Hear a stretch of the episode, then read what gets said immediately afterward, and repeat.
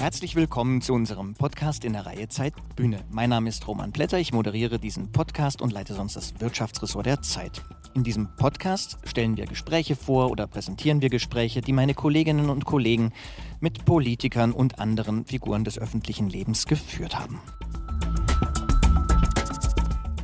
Heute hören wir ein Gespräch, das meine Kollegin Mariam Lau und ich im Rahmen der langen Nacht der Zeit in der Gesprächsreihe Eine Stunde Zeit mit mit dem Bundeskanzler geführt haben. Mariam und ich hatten den Bundeskanzler Olaf Scholz zu Gast, stehen jetzt unmittelbar nach dem Gespräch noch auf der Bühne. Hinter uns wird gerade aufgeräumt, der Kanzler ist schon wieder aufgebrochen. Und Mariam ist noch unter dem Eindruck des Gesprächs. Was war denn für dich so am bemerkenswertesten an den letzten 90 Minuten, die wir mit dem Kanzler hatten?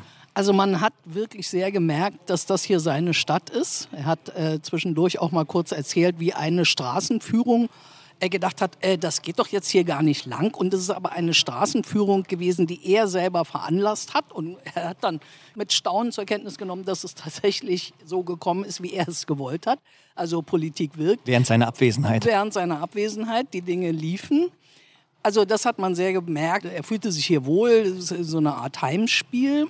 Und ich fand aber auch, dass er wirklich, also dass man ihm anmerkt, dass die Situation nicht einfach ist und er aber sehr, sehr stark versucht, diese Zuversicht und das kriegt man schon irgendwie hin. Es ist Verfahren und so. Und wir haben ihn dann ja auch gefragt, was muss jemand mitbringen? Der Bundeskanzler hat gesagt, Gelassenheit.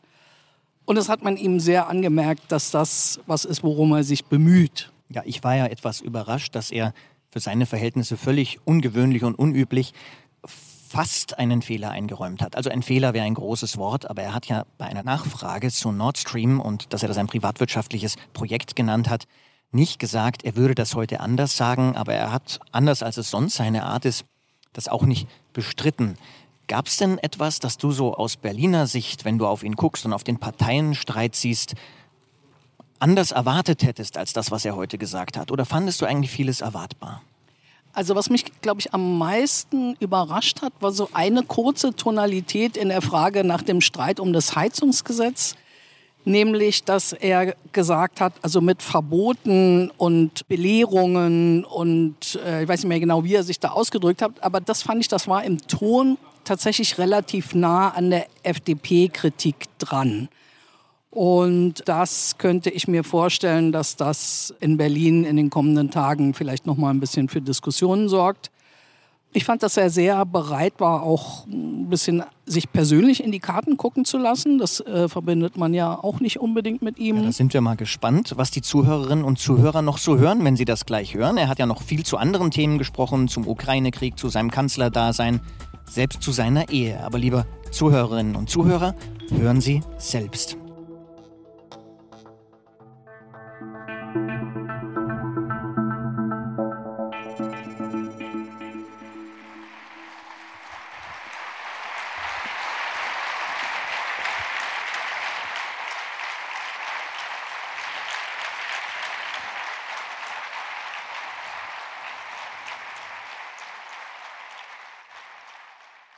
Guten Abend, herzlich willkommen, liebe Zuschauerinnen und Zuschauer hier im Audimax der Universität Hamburg.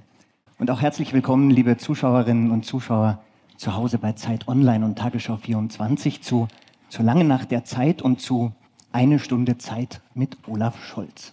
Mein Name ist Roman Plätter, ich leite das Wirtschaftsressort der Zeit. Und ich bin Mariam Lau, Redakteurin im Politikressort. Und zusammen begrüßen wir heute den Bundeskanzler Olaf Scholz. Sie werden am Ende unseres Gesprächs mit ihm die Möglichkeit haben, direkt im Saal Fragen zu stellen. Wir haben Mikros, die bereitstehen. Und außerdem werden wir eine Auswahl von Fragen, die uns online erreichen, unserem Gast am Ende der Veranstaltung stellen. Zunächst aber ganz herzlich willkommen, Herr Bundeskanzler. Guten Abend, Herr Scholz. Moin.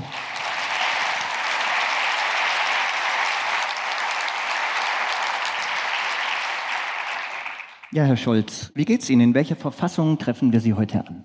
Gut, ich bin in, Hamburg, das gefällt mir. Ich konnte gestern schon anreisen und die Hamburger Wohnung besuchen. Und äh, heute Morgen habe ich meine Heimat-SPD besucht, die einen Parteitag abgehalten hat und habe das schöne Wetter genossen. Genau, und angesichts dieses schönen Wetters wollten wir uns eigentlich so ein bisschen im Plauderton an Sie heranschleichen. Aber jetzt liegt auf dem Tag ja doch ein gewisser Schatten. Die AfD ist mit 18 Prozent in den Umfragen so stark wie die Sozialdemokratie und damit die zweitstärkste Partei im Land. Wie erklären Sie sich das? Ich glaube, wenn wir uns umschauen in Deutschland, in Europa, in den USA, in allen Ländern, die einen großen wirtschaftlichen Aufschwung in den letzten 200 Jahren hatten, aber jetzt äh, in einer neuen Phase sind, erkennen wir, das gibt es überall. Und mich hat schon hier angesichts des Aufstiegs der Schildpartei die Frage interessiert, wieso passiert das eigentlich in Ländern und Städten, wo wirtschaftlich aus der Perspektive von außerhalb gar keine Probleme da sind. Wenn man drin ist, kennt man viele, aber von außen sind die nicht erkennbar. Warum gibt es in den Niederlanden, in Skandinavien, in Österreich rechtspopulistische Parteien, die schon lange große Erfolge haben? Warum gibt es solche schlechte Launeparteien? Und aus meiner Sicht ist das auch vielleicht die eine Antwort. Wir leben in einer Zeit der Umbrüche, bei der ganz viele Bürgerinnen und Bürger in unseren Ländern nicht so sicher sind, ob die Zukunft auf ihrer Seite ist, ob sie eine haben. Das gilt ja auch für unsere Länder insgesamt angesichts der Globalisierung und des Aufstiegs vieler anderer Länder. Und das schafft Unsicherheit und damit auch Resonanzboden für Parteien, die schlecht gelaunt das Vergangene loben, was meistens gar nicht so war. Und gleichzeitig geht es natürlich um die Frage, ob eine Gesellschaft zusammenhält. Das Thema des Respekts, das ganz, ganz wichtig ist. Und deshalb ist damit auch die Antwort gegeben, was müssen wir tun.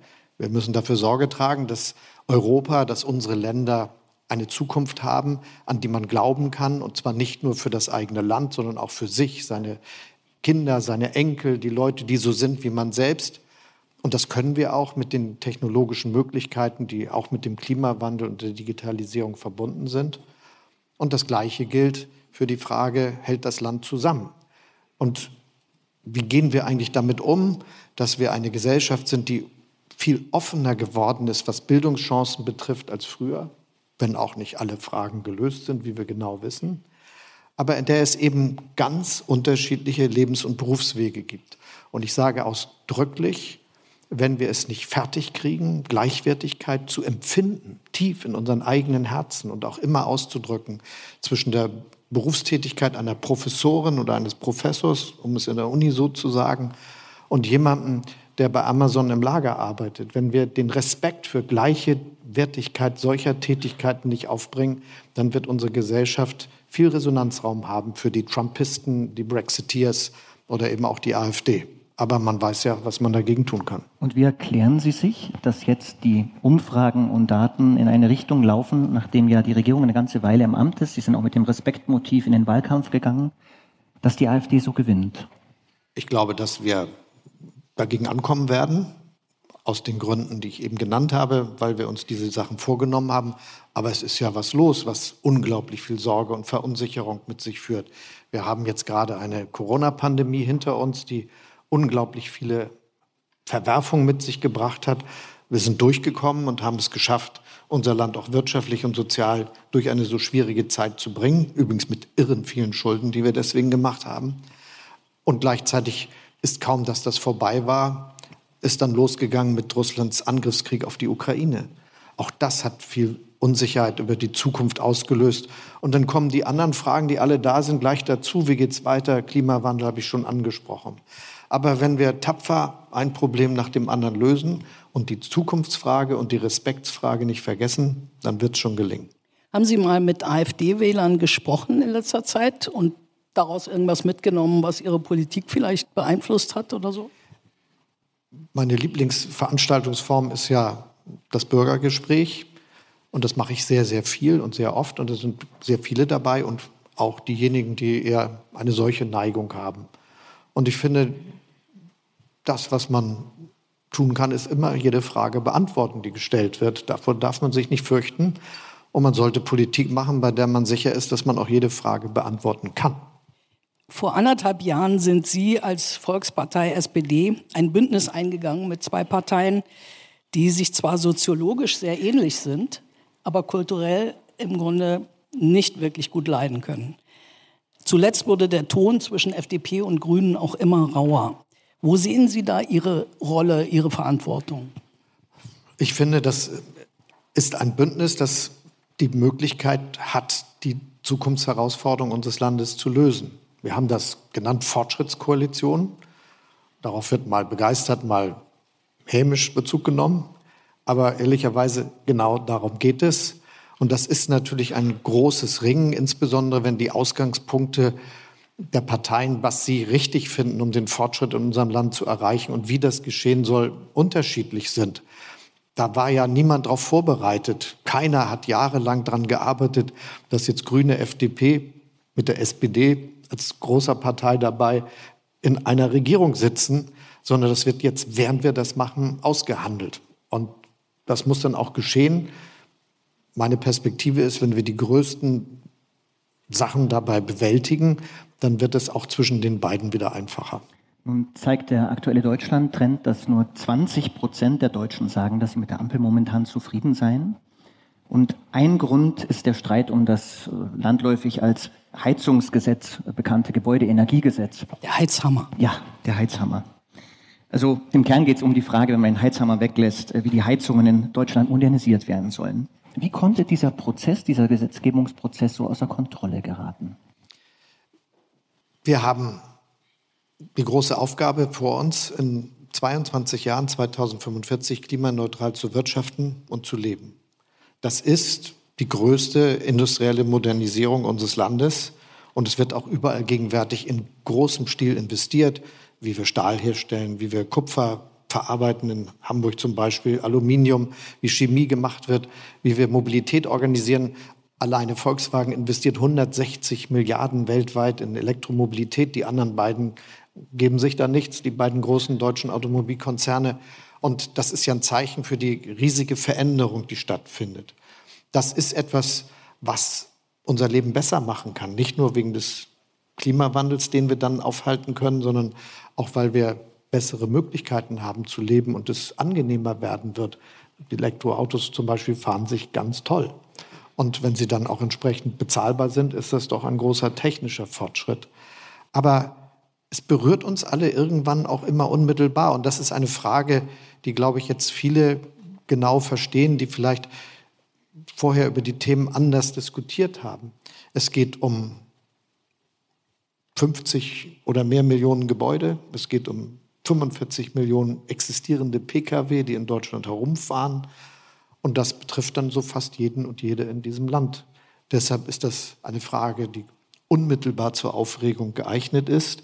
Und deshalb kann man das nur lösen, indem man möglichst pragmatisch vorgeht, indem man nicht zu stolz ist, Kritik zu akzeptieren und dann eine gute Lösung erarbeitet. Und genau darum bemühen sich alle Beteiligten gegenwärtig. Wie sähe denn so eine Lösung aus, also ein technisch und klimapolitisch perfektes Heizungsgesetz? Wie müsste die Regel aussehen, die Sie persönlich sich wünschen und richtig finden? Ich finde, dass die Grundperspektive, die wir im Kopf haben müssten, ist, dass wir wirklich 245 erreichen wollen. Das bedeutet, dass nicht alles morgen früh entschieden werden, äh, gelöst sein muss, aber es bedeutet auch nicht, dass man so tun kann, als ob es weit weg ist.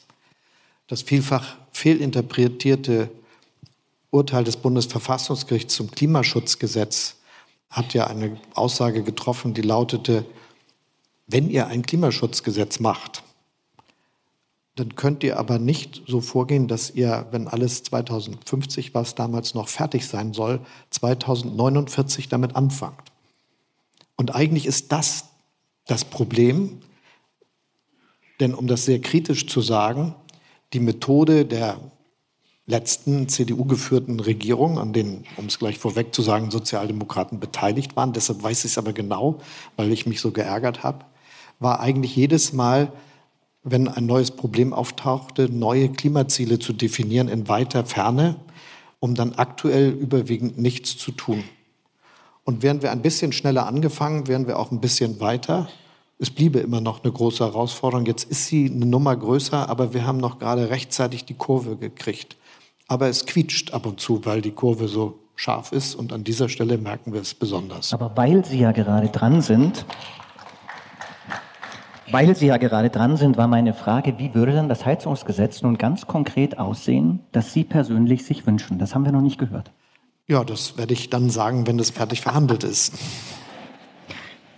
Aber finden Sie denn nicht, dass der Kanzler mit der Richtlinienkompetenz, Sie sagten ja gerade damals, haben Sie sich sehr geärgert, jetzt sind Sie der Kanzler, Es gibt einen riesigen Regierungsstreit. Der Wirtschaftsminister spricht von Wortbruch. Der Vizechef der FDP spricht davon, dass sie vieles blockieren wollen, wenn dieses Gesetz nicht durchgeht. Da wäre es doch sehr schön zu wissen, wie sich der Kanzler dieses Gesetz vorstellt, das technisch richtig sein könnte. Ja, das ist sicher richtig und deshalb kann ich ja auch sagen, wir sind insofern auf einer guten Lauffahrbahn, weil das Gesetz, das den Bundestag erreicht hat, ein anderes ist als das, was öffentlich diskutiert wird.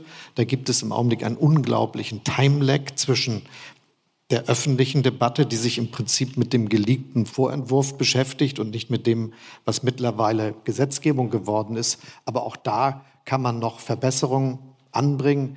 Ich will mal ein paar Sachen sagen die nicht alle hier im Raum bewegen werden, aber es gibt insbesondere im ländlichen Bereich viele, die sich darüber Gedanken machen, was ist mit Holzpelletheizungen zum Beispiel oder was ist, wenn man nicht schon an ein Fernwärmenetz angeschlossen ist, aber demnächst, denn alle, die Fernwärmebezug haben, sind ja schon in der Lage, alle Voraussetzungen zu erfüllen, die mit dem Gesetz verbunden sind auch wenn wir, weil wir unterstellen, dass Stück für Stück an der Produktionsquelle der Lieferanten von Fernwärme dann das auf erneuerbare Energien umgestellt wird, wie es in Hamburg zum Beispiel ja hier auch der Fall ist. Und das, glaube ich, wird dann nochmal zusätzliche Erleichterung verschaffen, neben denen, die sowieso schon drin sind, die aber alle noch nicht kennen. das heißt, das wenn ein Fernwärmeanschluss absehbar ist oder von der Kommune versprochen wird, sagen Sie, dann muss man unter Umständen erstmal nichts tun, wenn man austauschen müsste, wenn man sich darauf verlässt. Austauschen müssen ja auf alle Fälle, also erstmal dran sind zu allem erst diejenigen, die neu bauen. Und da geht es auch ziemlich einfach, weil das möglich ist, das von vornherein zu berücksichtigen. Und wir haben jetzt ja schon ein Gesetz, das nach 30 Jahren den Austausch bestimmter Geräte vorschreibt. Das ist schon ganz alt und existiert schon. Und wer sich jetzt neu eine Öl- oder Gasheizung kauft, das muss ja auch jeder wissen, könnte möglicherweise die Rechnung ohne viele Gas- und Ölproduzenten auf der arabischen Halbinsel an vielen anderen Orten der Welt gemacht haben. Wir werden ja steigende Preise für Öl und Gas haben, ganz unabhängig von dem, was wir hier machen. Und das wird äh, eine große Herausforderung für viele. Und jetzt geht es doch darum, wo das sich noch fern anfühlt, trotzdem alle, allen dabei zu helfen, dass sie kluge und plausible Entscheidungen für sich treffen. Und ein Prinzip darf niemals dabei maßgeblich sein, dass man Leute belehrt, bevormundet oder sagt, so musst du leben und das ist richtig für dich, sondern es geht darum, dass wir ganz pragmatisch ein Gesetz machen, das uns gemeinsam als Land in die Lage versetzt, dass wir auch bei der Gebäudeenergie 2045 CO2-neutral sind. Wo würden Sie sagen, hat die FDP recht mit ihrer Kritik? Alle haben immer ein bisschen recht, ne? Aber nur ein kleines bisschen? Ich glaube, dass es, das ist doch jetzt so, dass ich jetzt hier nicht sitze und denke, könnten die das nicht alles ein bisschen leiser vortragen? Also alle Beteiligten. Das denken Sie so nicht? Doch, ich denke also. oft, das ginge leiser. Aber es ist ja eine Debatte, wo jetzt wahrscheinlich jede und jeder hier im Raum eine eigene Meinung dazu hat. Vor allem diejenigen, die selbst Entscheidungen treffen müssen irgendwo in den nächsten eins bis 15 Jahren, was sie denn da anschaffen wollen. Da rechnen alle schon mal, kann ich mir das leisten und wie funktioniert das? Das geht den Mitgliedern des Deutschen Bundestages und in den Parteien, die in der Koalition versammelt sind, auch so. Da haben alle abstrakte Meinungen und dann haben sie auch mal geguckt, was bedeutet das eigentlich für mich? Und dass das Aufregung verursacht, ist jetzt erstmal nicht so verwunderlich. Trotzdem müssen wir das jetzt schnell und zügig zu Ende führen, denn dass da Streit ist, ist keine gute Werbung, haben Sie ja schon alle beide gesagt und ich stimme zu. Und dann sollten wir den Streit mal beenden. Zumal wir ja in diesem riesigen Prozess, den Sie ansprachen, erst am Anfang stehen. Und es geht gerade erstmal um die Heizungen. Das ist das erste Mal etwas, das jetzt bei vielen Menschen direkt ankommt, wo sie sehen, was sie diese Transformation, die Sie eben angesprochen haben, auch kosten wird. Wie soll diese riesige grüne Transformation funktionieren, wenn diese ersten Kosten jetzt schon so viel Widerstand hervorrufen? Ich wundere mich darüber, dass sich einige so wundern. Also immer dann, wenn es einen unmittelbar berührt, dann merkt man eben, dass man doch zwei Herzen in der Brust hat. Das eine Herz schlägt für die richtigen Lösungen weltweit und in Deutschland und das andere Herz denkt an sich selbst. Das ist nicht weiter schlimm. Wir müssen gucken, dass die beiden Sachen zusammenpassen und es doch ein Herz ist. Und diese Aufgabe müssen wir jetzt leisten. Aber das ist natürlich bei Pkw und Wohnungen und Häusern viel herausfordernder als bei anderen Fragen, die auch schwierig sind. Ich komme da gleich zu. Aber die jedenfalls nicht einem das Gefühl vermitteln, das könnte mich jetzt unmittelbar in meinen selbst zu treffenden Entscheidungen bewegen. Deshalb bin ich immer dafür, dass man nicht übertreibt, wenn es um Bestandsfahrzeuge geht, nicht übertreibt, wenn es um Bestandswohnungen und Gebäude geht. Das muss immer etwas sein, was für diejenigen, die diesen Bestand ja haben, auch leistbar ist. Und es gibt Gegenden, da kosten die Häuser, wenn man sie verkaufen würde, weniger als ihre Neuerrichtung, weil das keine große Nachfrage gibt. Wenn jemand da jetzt investieren soll, ist das ein schwieriges Thema, das zu beantworten ist. Darum sind ja sowieso jetzt von vornherein viele Ausnahmen gemacht worden. Zum Beispiel, wer vor 2.2 in sein Haus gezogen ist, ist nicht betroffen. Wer irgendeine Form von öffentlicher Leistung kriegt, und sei es Kinderzuschuss oder Wohngeld, Kinderzuschuss oder Wohngeld, auch nicht. Oder wer älter ist, auch nicht. Und wir haben was für Gasetagenheizungen gemacht und so weiter und so fort. Aber das muss eben alles im Einzel verstimmen. Und da ist jetzt die Detailarbeit wirklich jede Mühe wert. Aber worauf will ich hinaus? Ich wehre mich dagegen, dass wir sagen, alles wird Verlust, es wird schlecht sein. Und gute Politik, wenn man für den Klima, wenn man gute Klimapolitik machen will, ist, besteht erstmal darin, allen zu erklären, unser Leben wird schlechter, wir müssen verzichten, es wird eine schlimmere Zukunft, aber wegen des Klimas müssen wir das in Kauf nehmen. Ich halte das für falsch. Ich halte Deutschland für ein Land, das über die Ingenieurinnen und Ingenieure, die Unternehmen, die Finanzkraft, die Wissenschaft verfügt, die es uns möglich macht, ein besseres Leben zu führen als heute, mit einem besseren Wohlstand, als wir ihn heute haben und gleichzeitig das Klima zu schützen. Und diese positive Agenda, die ist wichtig. Und da haben wir es jetzt eigentlich am Zipfel. Denn schon in den letzten zwei, drei Jahren habe ich gemerkt, dass die Dinge ganz anders sind. Wenn ich zu den Automobilarbeiterinnen und Arbeitern gehe, mit den Betriebsräten spreche, dann sind die nicht der Meinung, wie das vielleicht vor 10, 20 Jahren der Fall war und sagen, lass uns die Verbrenner verteidigen, sondern die sagen, wenn es jetzt auf Elektromobilität hinausläuft, dann will die Welt, soll die weltweit führende Automobilindustrie aus Deutschland auch weiter weltweit führend sein. Macht, dass das klappt. Und ich spreche mit einem Betriebsratsvorsitzenden einem Stahlkonzern und der sagt, wir wollen nicht die Einzigen sein, die jetzt nicht umstellen auf Direktreduktionsanlagen statt der Hochofenroute. Sorgt dafür, dass das jetzt stattfindet. Das Gleiche erlebe ich bei Chemiefabriken und den Arbeiterinnen und Arbeitern da. Das heißt, wir haben einen Moment, wo die positive Begeisterung für die Lösungsmöglichkeiten getragen werden kann von nicht nur irgendwelchen klugen Leuten in Wissenschaftseinrichtungen, die sich das ausgedacht haben, oder unternehmerischen Entscheidungen, sondern getragen werden kann von unglaublich vielen an ihren Arbeitsplätzen, weil sie vorne dabei sein sollen. Und diese positive Erzählung, dass das eine Verbesserung unseres Lebens ist, die sollten wir gegen die halten, die uns sagen, alles wird schlechter wo die einen dann deshalb sagen, deshalb machen wir es nicht und die anderen sagen, deshalb machen wir es erst recht. Das ist beides falsch.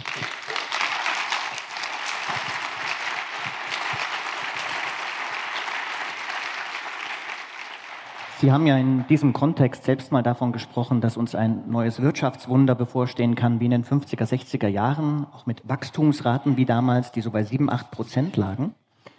Nun ist es aber so, dass die meisten ökonomischen Analysen und auch viele Unternehmen, die investieren, jetzt zu dem Ergebnis kommen, dass wir erstmal ärmer werden, dass das, was Sie gerade ausmalen, vielleicht langfristig funktionieren kann, dass aber kurzfristig Wachstum nicht entstehen kann, weil vereinfacht gesagt, in den 50er, 60er Jahren wurden neue Fabriken gebaut, neue Straßen gebaut, neue Autos gebaut. Jetzt ersetzen wir sehr viel Kapitalstock. Der IWF zum Beispiel kommt zu dem Ergebnis, dass wir 2028 bis zu 1,1 Prozent Wachstum vielleicht haben werden. Und dazu haben wir noch ein demografisches Problem und einen Fachkräftemangel. Also was macht Sie so sicher, dass auch in der kurzen Frist in den nächsten Jahren eben kein Verzicht sein wird, wir nicht ärmer werden, sondern dass tatsächlich ein Wirtschaftswunder kommt? Ich glaube, es gibt viele Gründe dafür. Einen davon kann man in Hamburg hier genau besichtigen. Als ich 2011 meinen Bürgerschaftswahlkampf gewonnen hatte mit der Behauptung, es gebe einen Wohnungsmangel, wir müssten viele Wohnungen bauen, war die Fachwelt der Meinung, es gebe keinen Wohnungsmangel. Die Bürgerinnen und Bürger hatten das Gefühl, doch, sie stehen ja Schlange und es gibt nicht genug Wohnungen und es ist ein Problem da. Aber alle hatten wissenschaftlich errechnet, dass es keinen Wohnungsmangel gibt. Und es war politisch notwendig, dagegen zu halten. Ich weiß auch, warum die Statistikerinnen und Statistiker sich verrechnet haben. Sie haben zum Beispiel die Freizügigkeit in der Europäischen Union nicht im Blick gehabt. Sie hatten die Attraktivität der Städte und dass viele dorthin ziehen und dort Wohnungen suchen nicht gerechnet. Die haben einfach nur ihre Zahlen aus der Vergangenheit in die Zukunft hochgerechnet und statistisch rausgekriegt, alles wird schlechter. Das ist natürlich auch eine Art, wie man vorgehen kann, nur führt das aus meiner Sicht nicht zum Erfolg. Und das gilt jetzt auch für die Investitionen. Ja, ich erhoffe mir schon, dass wir auch neue Investitionen in neue Produktions Weisen haben. Was spricht eigentlich gegen den Bau von Batteriefabriken in Deutschland? Jetzt gibt es demnächst eine in Schleswig-Holstein, in Heide. Es wird an vielen anderen Stellen investiert. Es hat eine amerikanische Automobilfirma, die Elektroautos herstellt, in Brandenburg investiert. Es gibt äh, große neue Investitionsvorhaben für Halbleiter in Deutschland. Das teure Produktionsland Deutschland ist der beliebteste Ort für neue Halbleiterinvestitionen in Europa, um die weltweiten Supply Chains zu diversifizieren von weltweit agierenden Unternehmen. Und Unternehmen aus Deutschland sind übrigens dabei mit NXP, das ja hier in Hamburg den größten Teil seiner Kerntätigkeiten hat, mit äh, Infineon zum Beispiel oder Bosch. Das sind alles Sachen, die stattfinden. Und dann reden einige, ja, wir setzen ja nur die einen Fabriken durch die anderen. Ich komme da nicht mit. Wenn wir erzählen, wir werden jetzt massiv investieren in den Ausbau von Offshore-Windparks, Onshore-Windanlagen, in Solaranlagen, wenn das heißt fünf bis sechs Windkraftanlagen an Land pro Tag, 40 Fußballfelder, Solaranlagen pro Tag, ein paar tausend Kilometer zusätzliche Stromleitung. Das alles hat keine Folgen für die wirtschaftliche Entwicklung. Mein Gott, Leute, sage ich mal ganz ehrlich, das ist nicht meine Perspektive. Und mit den Fachkräften verrechnen die sich gerade auch wieder kann, wenn ich kurz einhaken darf. Es ist immer sehr schön, wenn der Jurist Olaf Scholz den Ökonomen erzählt, dass sie sich verrechnen. Ich habe meine Gebührenrechnung ich, immer richtig gekonnt. Nein, Sie, und sie haben ja auch im Als Arbeitsrechtsanwalt musste ich auch viel rechnen. Es sind viele Mandanten zu mir gekommen und haben gesagt, der Chef zahlt mir nicht meinen richtigen Lohn. Ich habe gesagt, was zahlt er denn nicht? Du bist doch der Anwalt. Und dann habe ich das ausgerechnet. Das ist äh, natürlich äh, im Dreisatz wahrscheinlich etwas einfacher. Ich würde trotzdem, ich würde, ich würde ich würde trotzdem gern noch mal Ihrer Erzählung eine andere entgegenhalten. Ähm, Sie haben natürlich recht, es wird viel Neues entstehen. Gleichzeitig ist es aber natürlich so, dass wir Situationen haben, BASF investiert ja nicht mehr, sondern in China und baut Stellen ab. Lanxess hat gesagt, wegen der absehbaren Energiesituation investieren wir nicht. Und es sind viele chemische und energieintensive Industrien, bei denen es tatsächlich jetzt schon Probleme gibt. Gleichzeitig sprachen Sie gerade davon, wir investieren. Das stimmt natürlich nicht. Es sind ja nicht Sie oder die Regierung, sondern es müssen sich Unternehmen finden, die investieren. Und auch von denen glauben momentan zumindest einige nicht an diese Erzählung. Macht Ihnen das überhaupt keine Sorgen, dass es auch diese gegenläufigen Entwicklungen gibt, neben dem Positiven, die Sie erwähnen? Erstmal es ist ja schön, dass die Positiven erwähnt werden und solange Sie das nicht machen, mache ich das. Und äh, dann können wir ja das beides zusammenlegen. Ich glaube, dass es im Übrigen aber so ist, dass wir ja Herausforderungen haben, die wir genau beschreiben können. Deutschland braucht für die Zukunft billigen Strom und viel mehr davon. Das ist aus meiner Sicht eine der ganz wichtigen Erkenntnisse und ich habe mich sehr geärgert, dass es mir in den letzten Jahren der letzten Regierung nicht gelungen ist, den damaligen Wirtschaftsminister davon zu überzeugen, dass er mal schneller rechnet, dass wir mehr Strom brauchen. Er hat die Rechnung dann präsentiert, als die Legislaturperiode zu Ende war. Hätte man von Ihnen lernen sollen beim Rechnen. Ne? Ja, er hat das danach ausgerechnet mhm. und äh, rausgekriegt, dass es doch ein Drittel mehr ist bis zum Ende dieses Jahrzehnts. Aber warum hat er das nicht gerechnet? Wegen der Dinge, die wir jetzt hier besprechen miteinander. Es hätte bedeutet, dass er zu seiner CDU-CSU-Fraktion hätte gehen müssen und sagen, ihr bekämpft zwar jedes Windrad persönlich, aber wir brauchen mehr davon. Und äh, das wollte er vermeiden, also hat er das so weit wie möglich nach hinten geschoben. Jetzt haben wir aber entschieden, wir machen das. Und wir wollen nicht 600 Terawattstunden Strom haben 2030, sondern 750 Terawattstunden. Das wird in den 30er Jahren auf 1000 Terawattstunden steigen. Und das alles soll vorwiegend aus erneuerbaren Energien kommen. Komm, kann man noch was ergänzen, lasse ich jetzt mal kurz weg. Und äh, das äh, ist dann natürlich ein riesiger Ausbau, der jetzt stattfinden muss, damit wir dann billigen Strom haben. Und das findet dann ja auch nicht einen Tag zwischen 2029 und 2030 statt, sondern jeden Tag mit dem Ausbau, den wir jetzt zustande bringen. Im Norden und Osten Deutschlands, das wird bei der nächsten Zusammenkunft des Bundeskanzlers mit den Regierungschefinnen und Regierungschefs der Länder eine ziemlich lustige Debatte der Länder untereinander sein. Im Norden und Osten Deutschlands könnte heute schon für im Schnitt sieben Cent ohne Subvention Strom produziert werden. Sind Sie für unterschiedliche Strompreiszonen? Das fordern ja einige. Und Sie? Ich bin der Meinung, dass wir nicht, weil die bayerische Landesregierung versäumt hat, sich um den Industriestandort Bayern zu kümmern, jetzt äh, dafür sorgen sollen, dass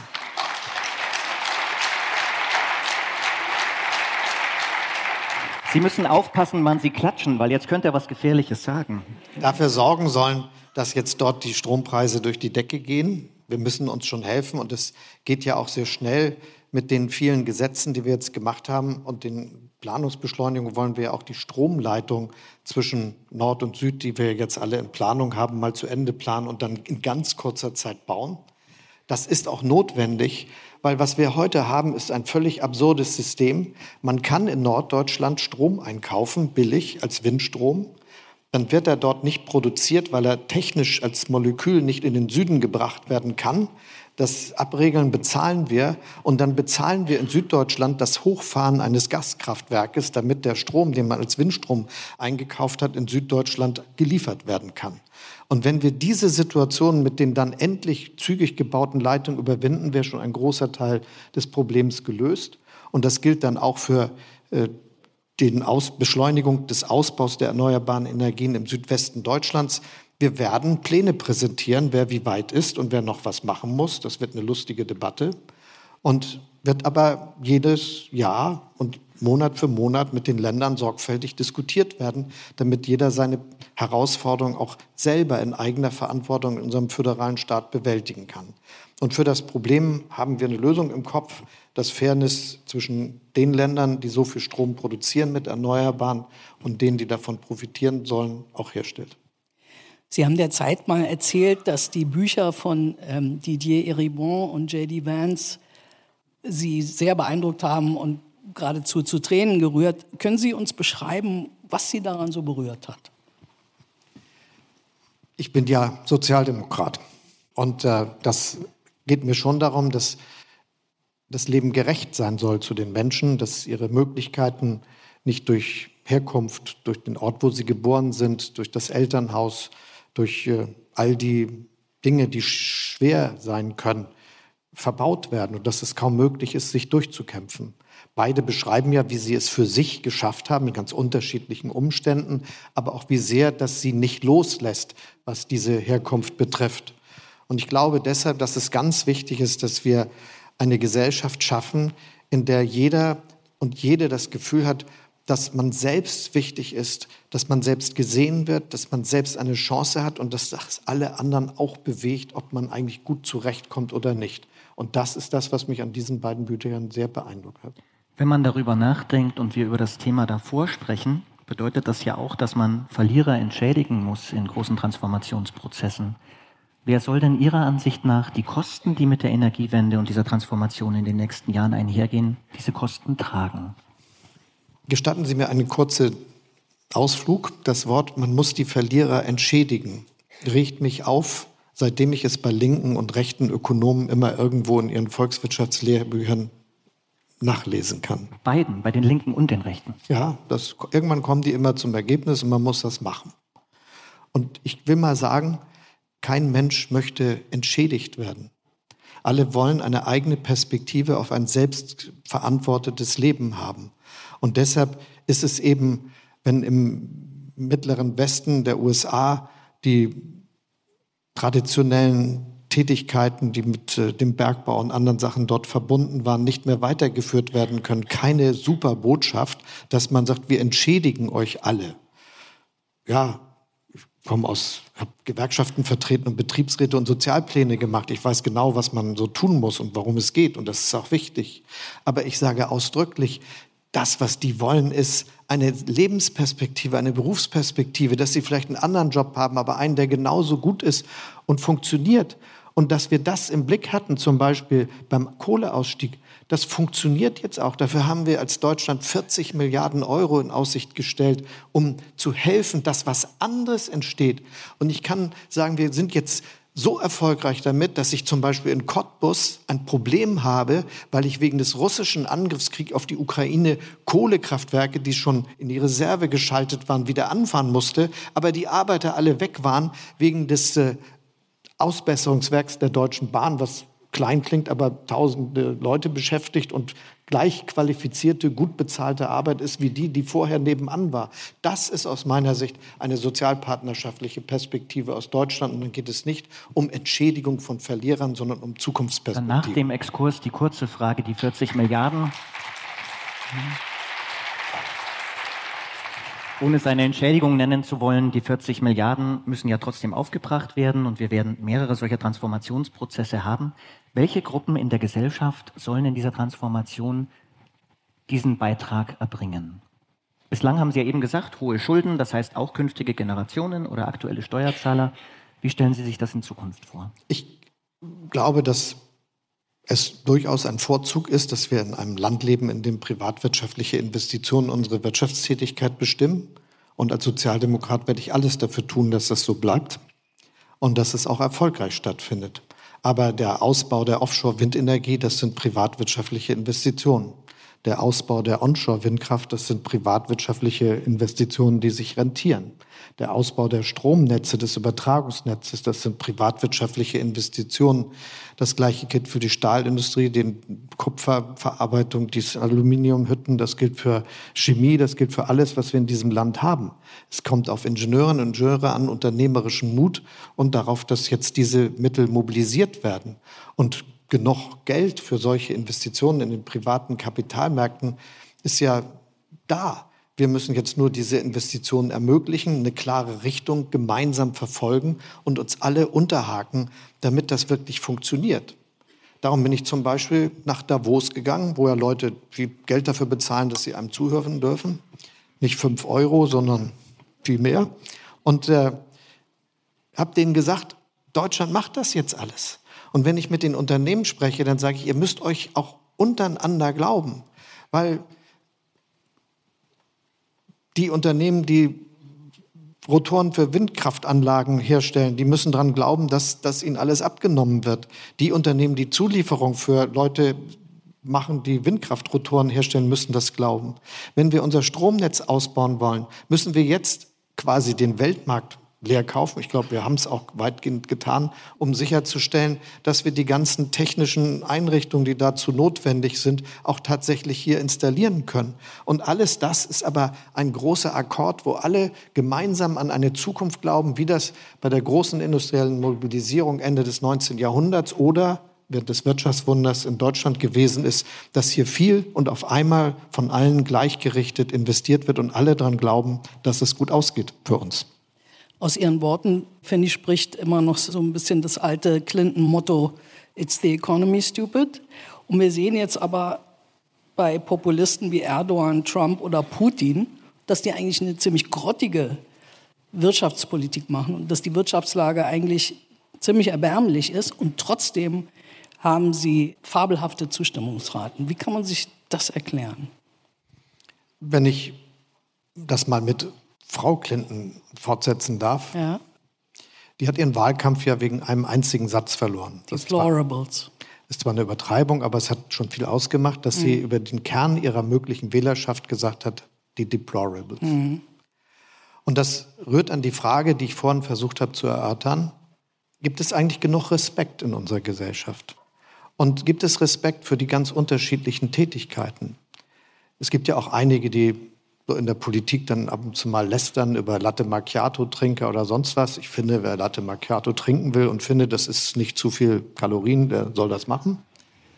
Aber die Frage ist doch nicht, ob man Latte Macchiato in einem Szeneviertel in Hamburg trinkt und in einer Werbeagentur arbeitet, sondern wie man mit dem umgeht, der den herstellt und der ihn bringt oder die ihn bringt und ob man sich als Gleiche empfindet Und das geht in unseren Gesellschaften ein bisschen verloren. Und meine These ist, nur wenn wir das herstellen, auf neue Weise nach all den Bildungsexpansionen und den Veränderungen von Berufstätigkeiten und Berufswelten in den letzten Jahrzehnten, dass wir uns als Gleiche, nicht nur beim Wählen, sondern auch als Bürger mit unterschiedlichen Tätigkeiten entdecken und dass wir uns auch ernst nehmen, ja. dann wird es gelingen, den ganzen Populisten entgegenzutreten. Genau, aber was die ja stark machen, ist nicht, wir sind gleich, sondern ich bin weiß, ich bin schwul, ich bin, also It's the identity politics. Ist das jetzt das neue Motto? Nein, das glaube ich nicht. Das funktioniert ja nur, wenn die Gesellschaft gespalten ist, weil es dann der Raum ist für andere, die, von dieser, aus dieser Spaltung ein Geschäft zu machen. Ein politisches Geschäft in diesem Fall. Das Blenden funktioniert. Ja, und ich finde, deshalb ist aber auch klar, was wir hinkriegen müssen. Das ist jetzt nicht ein Knopf, auf den wir drücken und morgen früh ist alles anders, wie wir ja sehen. Aber es ist sehr klar, was wir tun müssen. Wir müssen dafür sorgen, dass die Gesellschaft zusammenhält. Und die Entscheidung, die wir getroffen haben mit dem Mindestlohn, 12 Euro, ist eine Entscheidung, die was mit Respekt vor Arbeit zu tun hat von Leuten, die sehr, sehr wenig Geld verdienen. Und das muss auch jedem wichtig sein, der sehr viel mehr Geld verdient und ein ganz anderes Leben auf einer ganz anderen Grundlage führt. Die Entscheidung, die wir getroffen haben, dass wir jetzt was viele gar nicht zur Kenntnis genommen haben, die Erwerbsminderungsrenten verbessert haben. Die Entscheidung, die wir getroffen haben, dass wir gesagt haben, wer unter 2000 Euro verdient, dem entlasten wir bei den Sozialversicherungsbeiträgen. Die hat vielen geholfen. Wenn man 1300 Euro im Monat verdient, sind 50 Euro Entlastung sehr, sehr viel Geld. Und all solche Sachen gehören dazu, aber es ist auch eine kulturelle Frage. Ja.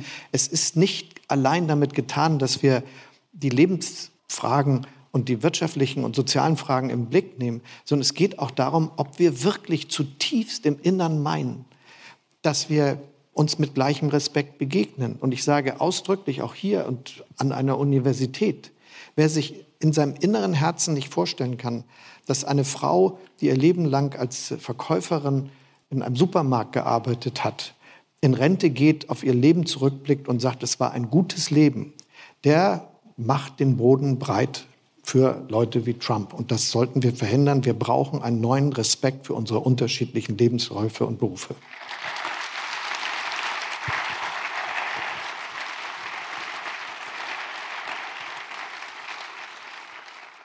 Die Union schlägt in dieser Lage ja vor, den Tag des Grundgesetzes zum Gedenktag zu machen, mehr öffentliche Gelöbnisse abzuhalten, häufiger die Nationalhymne zu singen. Sind das Gute Ideen? Also ich singe die Nationalhymne ganz gern und äh, will ausdrücklich sagen, dass es bei den Einbürgerungsveranstaltungen, die ich im Hamburger Rathaus veranstaltet habe, immer ein ganz großer Moment war, wenn die Neueingebürgerten alle gemeinsam mit mir die Nationalhymne gesungen haben. Sie viel besser als ich. Lassen Sie uns an dieser Stelle eine kurze Pause von der aktuellen Politik machen und ein bisschen persönlicher werden, damit unsere Zuschauerinnen und Zuschauer ihren Kanzler auch etwas besser kennenlernen. Und wir fangen an damit, nehmen Sie an, dass wir eine Person aus diesem Saal hier zufällig auswählen, ja, also vielleicht die Dame hier, Herrn Esser oder diesen Herrn. Und der müsste sofort oder sie müsste sofort nach dieser Veranstaltung Bundeskanzler werden. Sie haben zwei Minuten lang Zeit, diese Person zu briefen. Sie haben eine große Verantwortung für das Land. Was sind die wichtigsten Dinge, die man wissen muss, wenn man Bundeskanzler ist und das gut machen will? Zwei Bundeskanzler Minuten. to go. Müsste ja jetzt eigentlich wahrheitsgemäß sagen, geht gar nicht.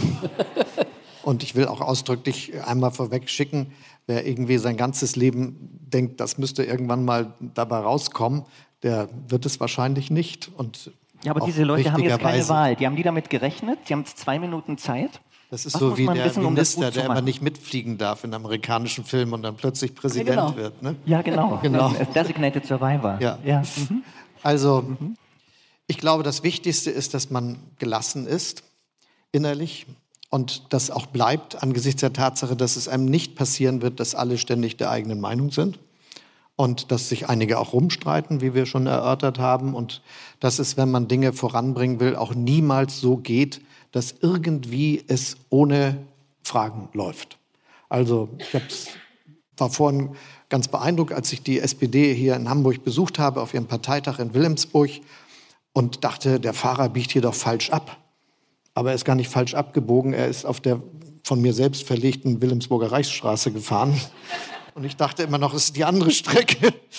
So, aber wenn ich mich erinnere, was das allein für dieses Vorhaben an Krach gekostet hat, kann ich nur sagen, ohne Gelassenheit geht es nicht, irgendwas voranzubringen. Das Zweite ist, man sollte sich wirklich viel beraten mit anderen und auch Ratschläge annehmen. Das ist unwahrscheinlich, dass man alles alleine richtig weiß. Und trotzdem muss man drittens die Kraft haben, Entscheidungen zu treffen. Und das finde ich ist wahrscheinlich das Allerwichtigste. Man kann aus der Verantwortung nicht raus. Man hat sie und muss sie tragen. Und das Schlimmste, was man dem eigenen Land antun kann, ist, sich zu drücken.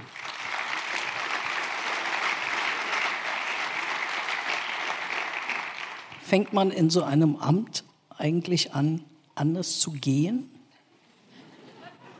Nee. Nö. Okay. Gibt man sich äh, unter Kanzlerinnen oder Kanzlern bei der Amtsübergabe Geheimnisse nur mündlich weiter?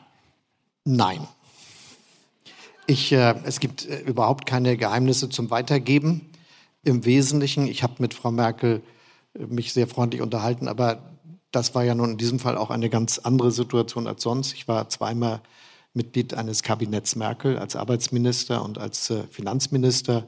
Ich war äh, erster parlamentarischer Geschäftsführer, das heißt unmittelbar in die Koordinierung des Regierungsgeschehens der neu gebildeten Großen Koalition 2.5 eingebunden und äh, bin auch als Bürgermeister der Stadt Hamburg immer wieder mit ihr zusammengekommen. Das heißt nicht, dass wir keine Geheimnisse voreinander hatten, aber dass wir die wichtigsten Dinge schon miteinander geteilt haben, die jetzt um die Zukunft unseres Landes äh, zu wissen wichtig waren. Das ist so. Deshalb kann ich über diesen Vorgang nichts berichten.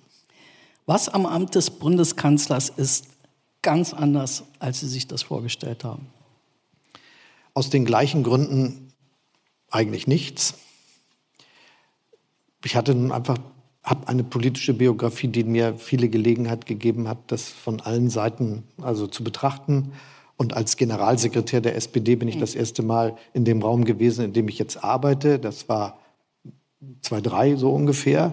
Und äh, insofern ist das jetzt für mich nicht so überraschend. Aber manches, was man weiß, ist dann doch noch mal anders, wenn es sich ereignet. Zum also Beispiel?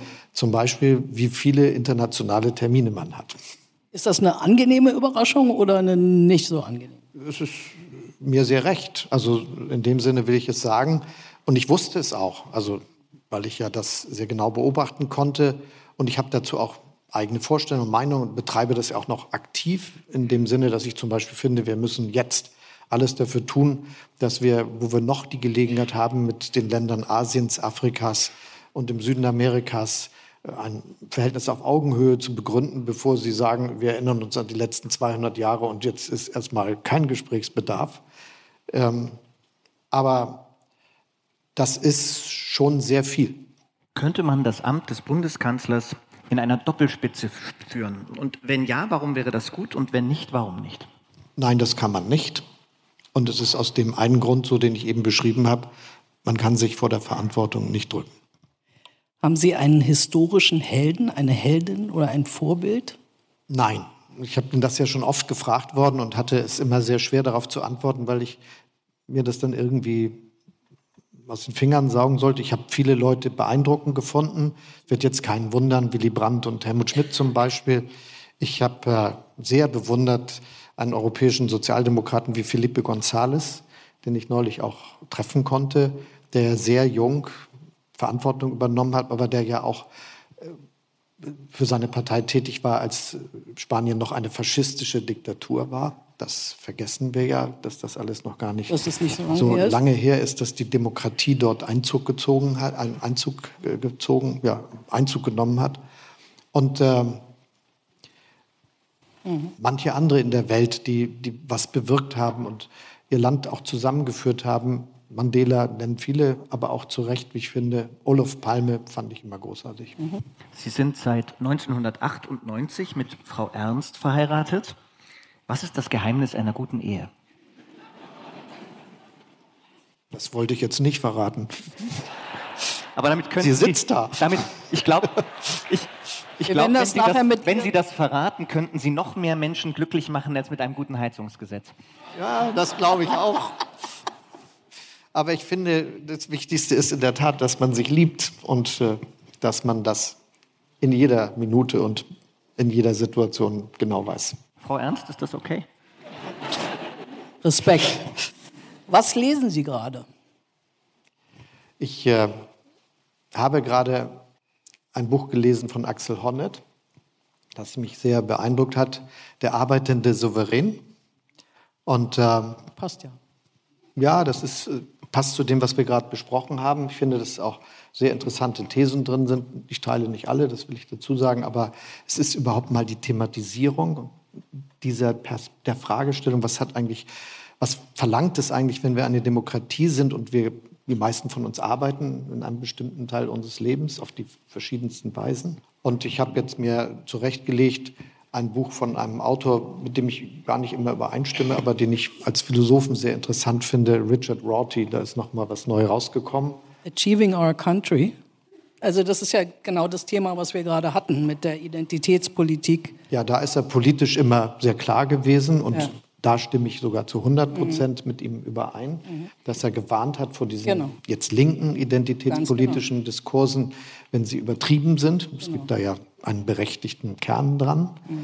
Aber das ist eben auch jemand, der äh, mir mit seinem, das ist ja der amerikanische Pragmatismus, was nicht das ist, wenn wir über politischen Pragmatismus diskutieren, das ist was ganz anderes, aber der amerikanische Pragmatismus als Philosophie, der ja sich letztendlich auch mit der Frage auseinandersetzt, wie kommen wir eigentlich zu der Vorstellung von Wahrheit?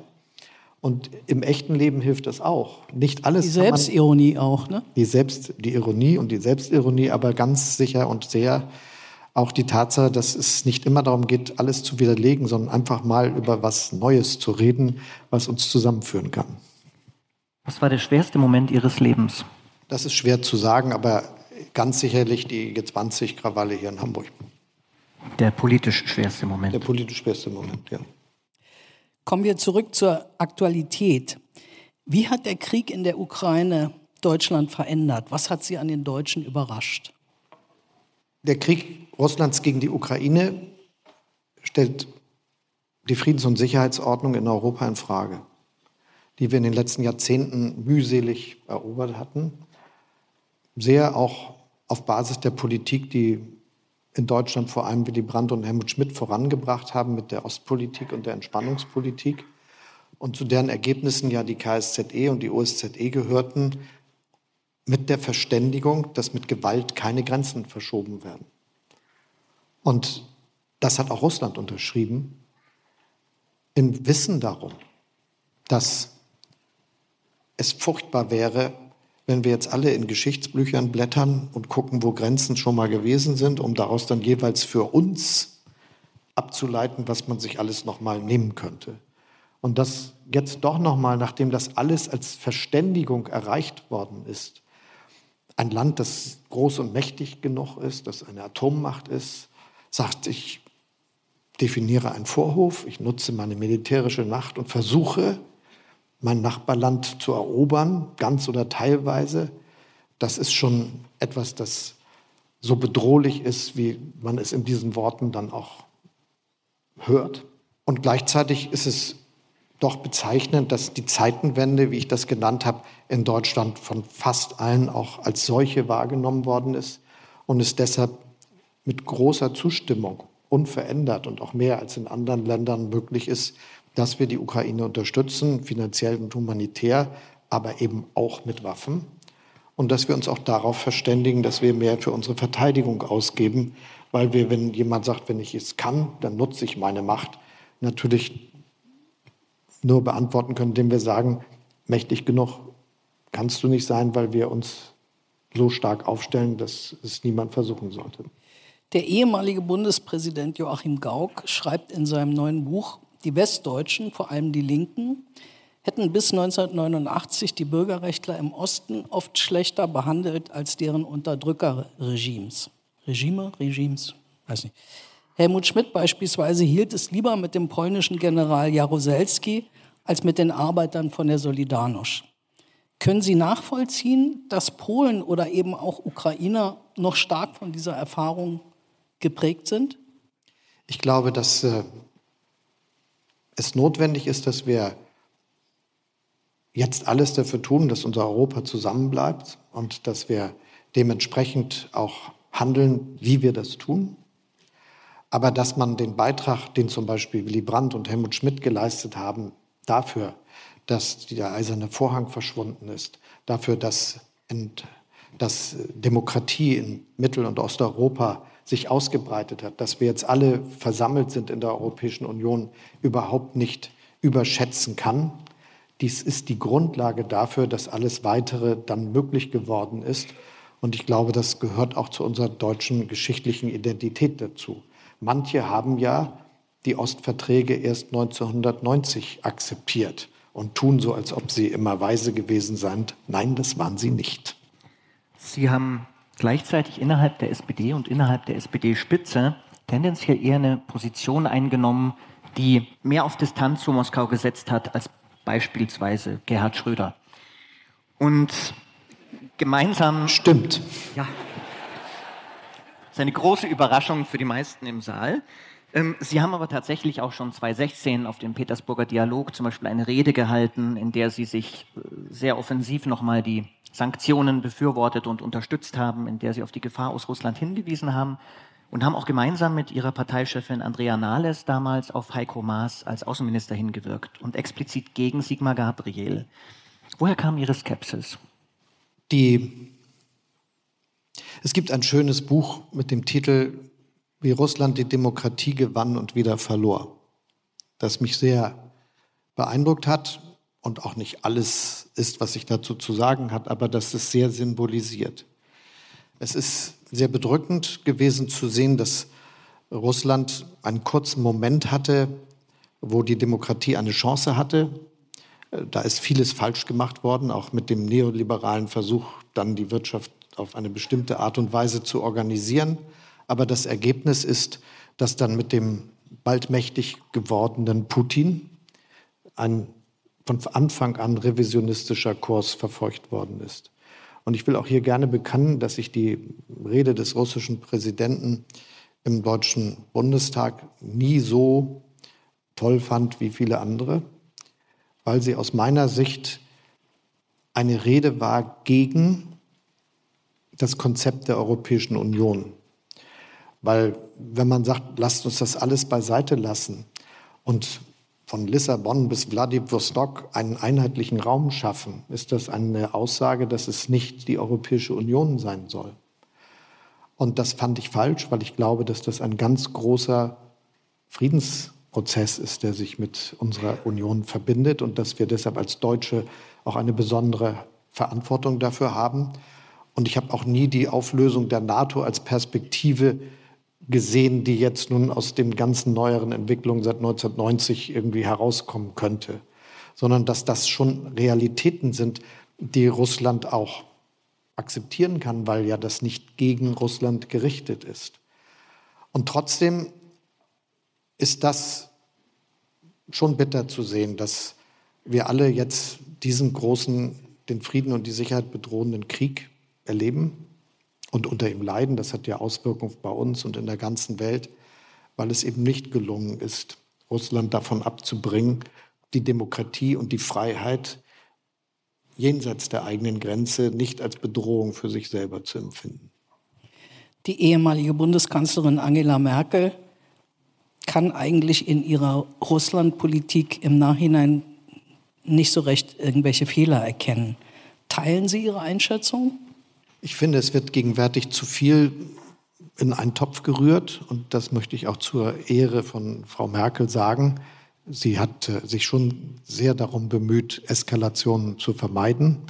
Äh, das gilt auch für das, was sie in Sachen Ukraine unternommen hat. Und ich finde, das wäre ungerecht, jetzt mit dem, was wir heute wissen, zu sagen, das sei von der Anlage, von der Intention her nicht richtig gewesen.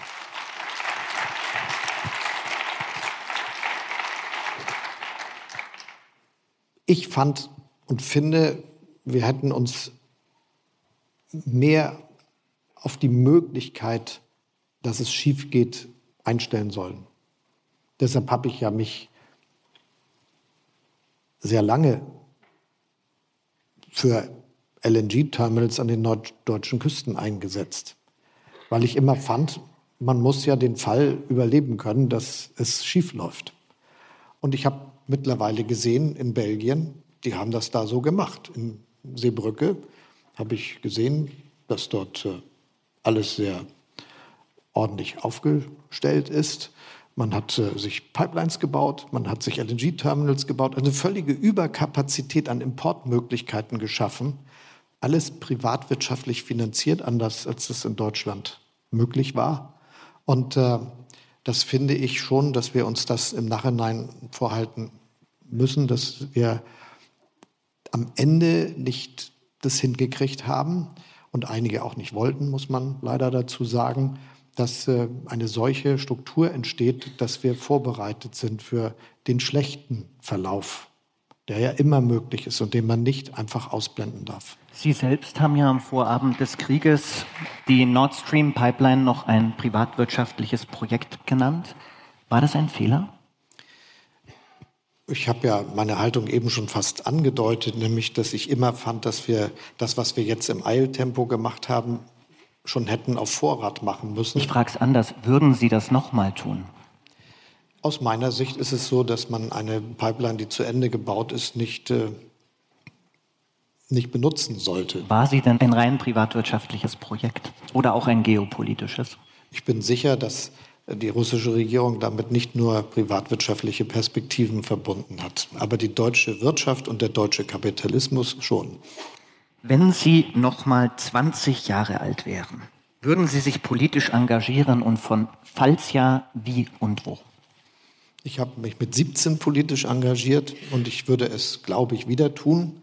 Wobei solche Fragen, was würde ich tun als demnächst 65-jähriger Mann, wenn ich 20 wäre, immer dazu führen, dass man rührende, peinliche Geschichten erzählt. Das sollte man nicht machen.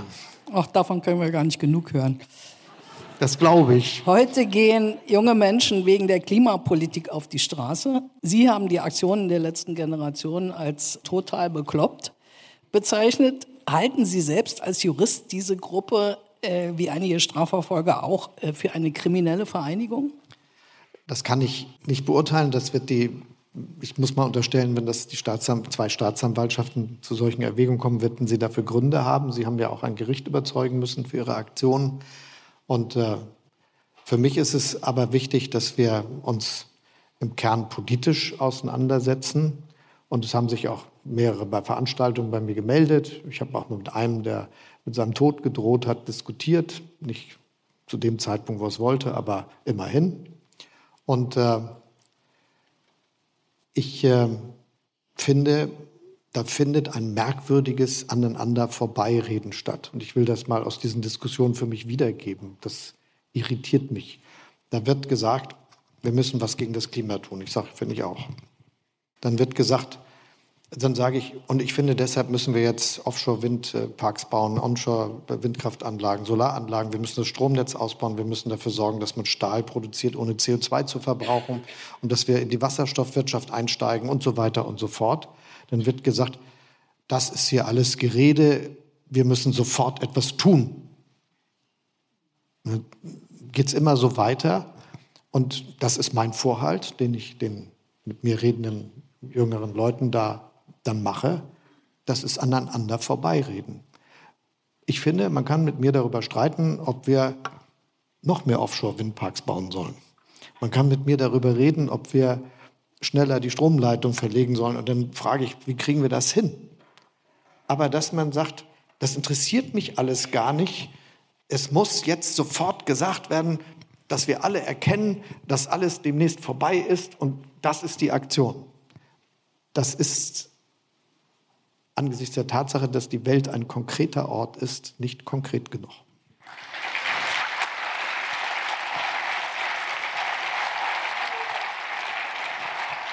Herr Scholz, bevor wir zu den Fragen aus dem Publikum kommen, bitten wir Sie noch, wie es Tradition ist bei dieser Veranstaltung, spontan drei Sätze zu vervollständigen.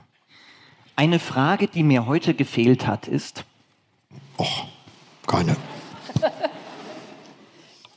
Derzeit wünsche ich zum 77. Geburtstag. Ähm. Alle Jute. Ja, doch, ich finde, das ist erstmal ganz beeindruckend, dass es sie schon so lange gibt. Ist ja über das gesetzliche Renteneintrittsalter hinaus.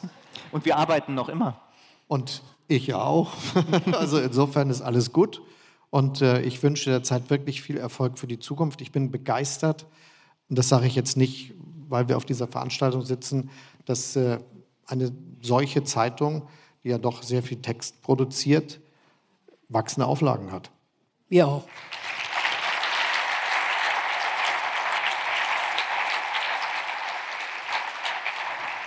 Letzter Satz.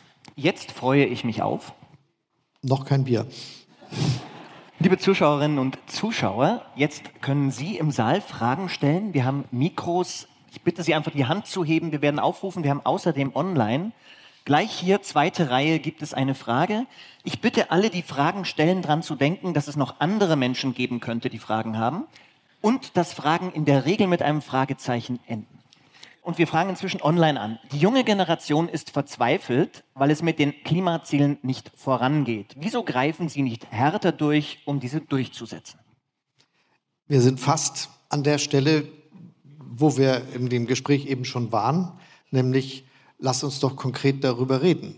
Und um mal jetzt was ganz Konkretes zu sagen, wir haben äh, im Rahmen der Besprechung der Regierungsparteien, die ja manchmal sich ein bisschen hinziehen, so über Nächte, haben wir festgelegt, dass wir, um schneller voranzukommen, zum Beispiel beim Ausbau von Windkraftanlagen, es leichter möglich machen, dass äh, der, äh, die, die Ausgleichsmaßnahmen, die man für einen Eingriff in die Natur, die ja jede Investition darstellt, ergreifen muss, nicht immer unbedingt alle vor Ort gefunden werden müssen, sondern dass wir sagen, wir packen das, wir sagen, machen, lassen gleich Ausgleichszahlung zu und dann kann man vielleicht zusammenhängende Biotope schaffen mit dem Geld und den Möglichkeiten, die dann dazu sorgen, sorgen, dass die Bioqualität, die Biodiversität in Deutschland zunimmt. Also ich bin dafür, dass wir sehr schnell und sehr zügig vorangehen. Ein bisschen was habe ich eben darüber erzählt.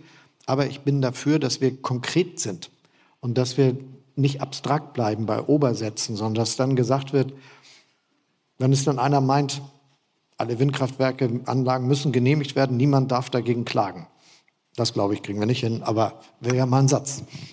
Wir haben vorhin ganz kurz über Russlandpolitik äh, gesprochen und äh, klar, hinterher ist das Küken schlauer als die Henne. Nichtsdestotrotz müssen wir nicht vorsichtiger auch bei China sein, mit Hinblick auf die Hala auf der einen Seite und Taiwan und die Bedrohung auf der anderen Seite. Ich finde, dass wir zunächst mal uns etwas klar machen müssen, und das gilt für China, aber nicht nur für dieses Land. Die Welt, in der wir in 20, 30 Jahren leben, wird komplett anders sein. Sie wird ein bisschen zurückkehren zu den Wirklichkeiten vor der Industrialisierung. Das ist 200, 250 Jahre her. Und in der Zeit hat zum Beispiel Indien und China jeweils 20 bis 30 Prozent des Weltsozialprodukts ausgemacht. Und es wird andere große Nationen geben in Asien. Südkorea und Japan kennen wir schon, aber die Älteren hier haben den Aufstieg auch mit Interesse begleitet. Und da erinnere ich mich noch an viele Zeitungsartikel, was so alles gesagt wurde. Vietnam, Indonesien, Malaysia, Philippinen, Thailand, große Länder, Indien habe ich schon genannt. Nigeria wird irgendwann Mitte, kurz nach der Mitte äh, dieses Jahrhunderts 500 Millionen Einwohner haben. Das ist ein großes Land. Südafrika, Ägypten und äh, die großen Länder im Süden Amerikas. Und wenn wir, die der Putin immer als der globale Westen bezeichnet, den Aufstieg dieser Länder, den ökonomischen Aufstieg, der gerade endlich stattfindet, als Bedrohung begreifen, dann wird es auch bedrohlich. Und deshalb ist es erstmal wichtig, dass wir weltweit Beziehungen etablieren, die ein bisschen anknüpfen an die Nord-Süd-Politik Willy Brandts und die versuchen, auf Augenhöhe miteinander auszukommen. Aber richtig ist, Naivität ist in keiner Hinsicht gefragt. Und das gilt insbesondere natürlich nicht im Hinblick auf China.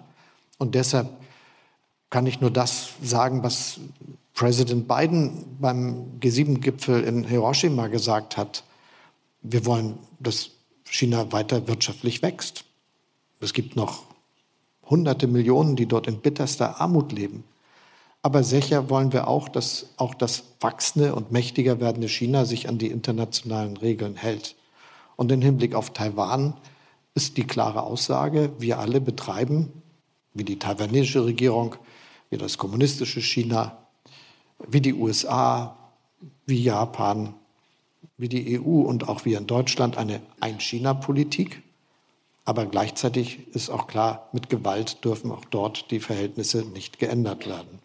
Und das ist die Haltung, die wir einnehmen sollten. Ökonomisch geht es nicht um Decoupling, was einige vorgeschlagen haben. Das wäre unsinnig für uns und auch für die Entwicklung der Welt und auch die Möglichkeiten. Aber wir müssen De-Risking machen, indem wir sicherstellen, dass wir die Rohstoffe nicht nur aus einem Ort kriegen. Schon gar nicht, wenn wir wissen, die meisten kommen gar nicht aus chinesischer Erde, sondern werden dort nur verarbeitet.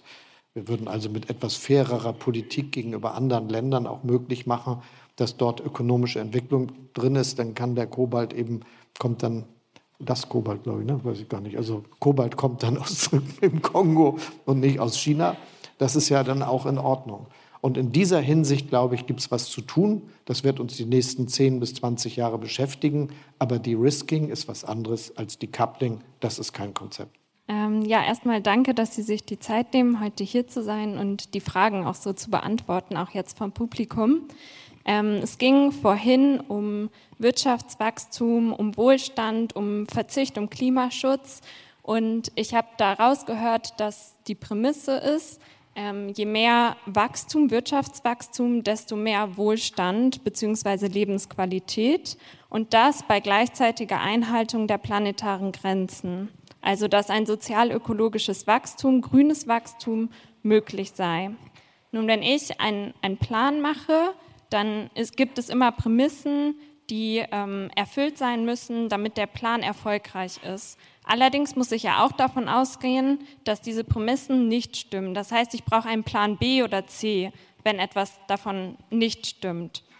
Mich würde interessieren, was quasi Ihr Plan B, Ihre Strategie ist, wenn grünes Wachstum nicht möglich ist. Das heißt, wenn Wirtschaft schrumpfen muss oder gleich bleiben muss, ähm, wie können wir es dann schaffen, dass die Lebensqualität trotzdem weiter steigt oder höher ähm, ähm, oder gleichbleibend ist ähm, bei ja, eben einem glaub, stagnierenden wir haben, glaub, wir haben, Wirtschaftswachstum. Genau, genau.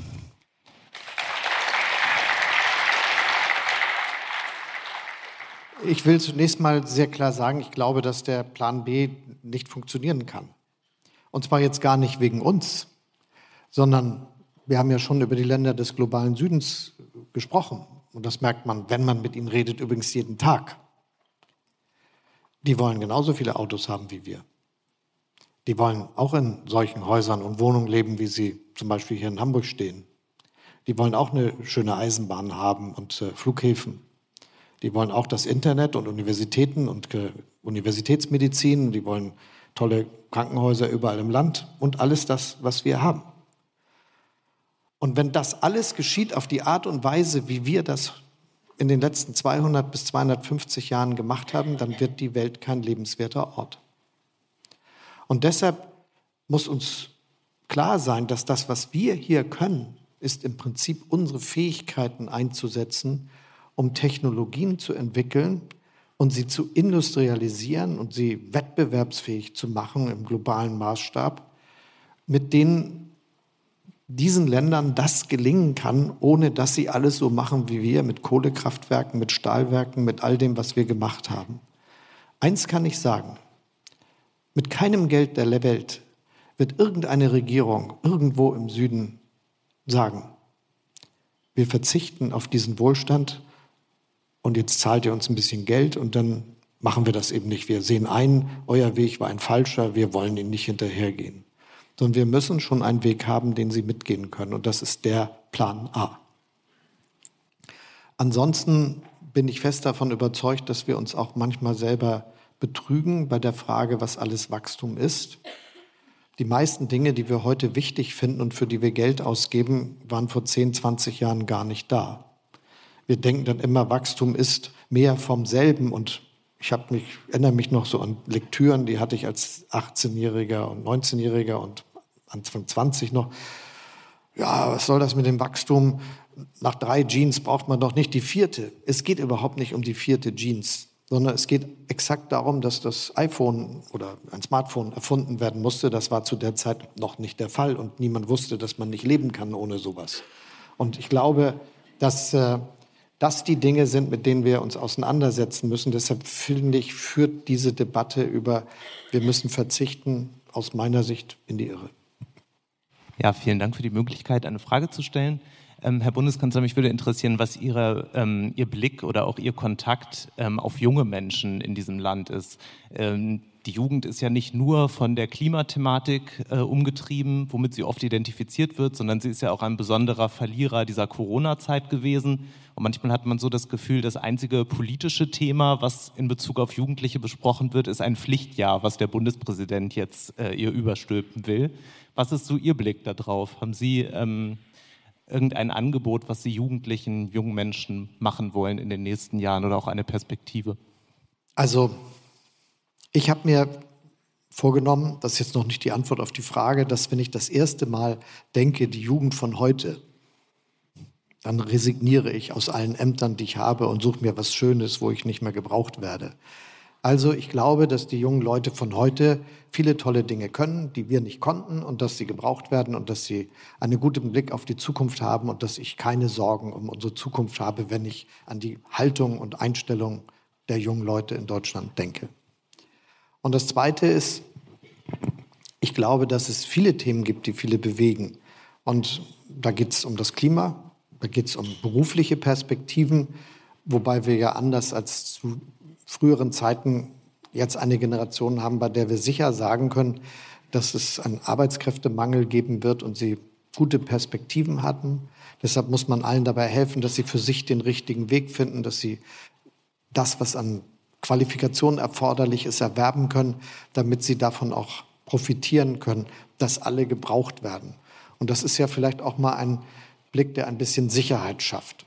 Und ich wünsche mir, dass der Optimismus überwiegt. Keine Gesellschaft, die nicht zuversichtlich ist, dass das besser wird in der Zukunft, kann, also bleibt beieinander. Und deshalb geht es mehr darum, dass wir überlegen, wie kriegen wir es hin. Und wenn da die jungen Leute ordentlich voranstürmen, freut mich das in jeder Hinsicht. Dominik W. fragt online, die Ampel ist auf einem Umfragetief. Ist es das Ergebnis von schlechter Politik oder guter Politik, nur schlecht kommuniziert?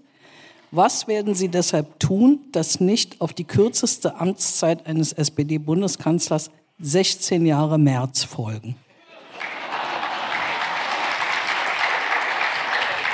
Alles.